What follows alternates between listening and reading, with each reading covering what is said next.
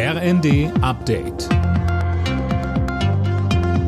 Stündlich neu. Auf den Punkt informiert. Ich bin Fabian Hoffmann. Guten Tag. Zähneknirschen stimmen die Grünen zu, zwei süddeutsche Atommeiler bis ins kommende Frühjahr im Reservebetrieb zu halten. Damit haben sich die Delegierten auf dem Parteitag hinter ihren Wirtschaftsminister Habeck gestellt. Anne Brauer. Genau, der will ja, dass die beiden Kernkraftwerke für den äußersten Notfalleinsatz bereit bleiben. Da geht seine Partei also mit, aber weiter nicht. In dem Parteitagsbeschluss heißt es klar, dass keine neuen Brennelemente mehr beschafft werden. Also eine weitere Verlängerung der AKW-Laufzeiten mit den Grünen nicht zu machen ist.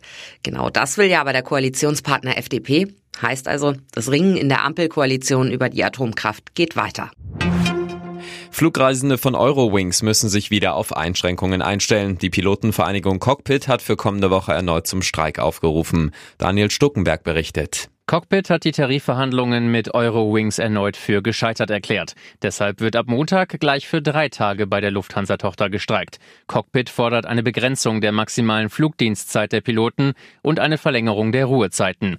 Bereits letzte Woche waren viele Eurowings-Flieger für einen Tag am Boden geblieben. Die Hälfte der 500 geplanten Flüge fiel aus. 30.000 Fluggäste waren betroffen. Bei einem Grubenunglück in der Türkei sind mindestens 28 Menschen ums Leben gekommen. Weitere Bergleute sind nach der Explosion noch eingeschlossen. Die Rettungsaktion in dem Bergwerk in der Schwarzmeerstadt Amasra läuft. Der britische Schauspieler Robbie Coltrane ist tot. Er starb mit 72 Jahren in einer Klinik. Er ist vor allem aus der Harry Potter-Reihe bekannt. Da spielte er den Halbriesen Hagrid. Außerdem war er in zwei James Bond-Filmen dabei. Alle Nachrichten auf rnd.de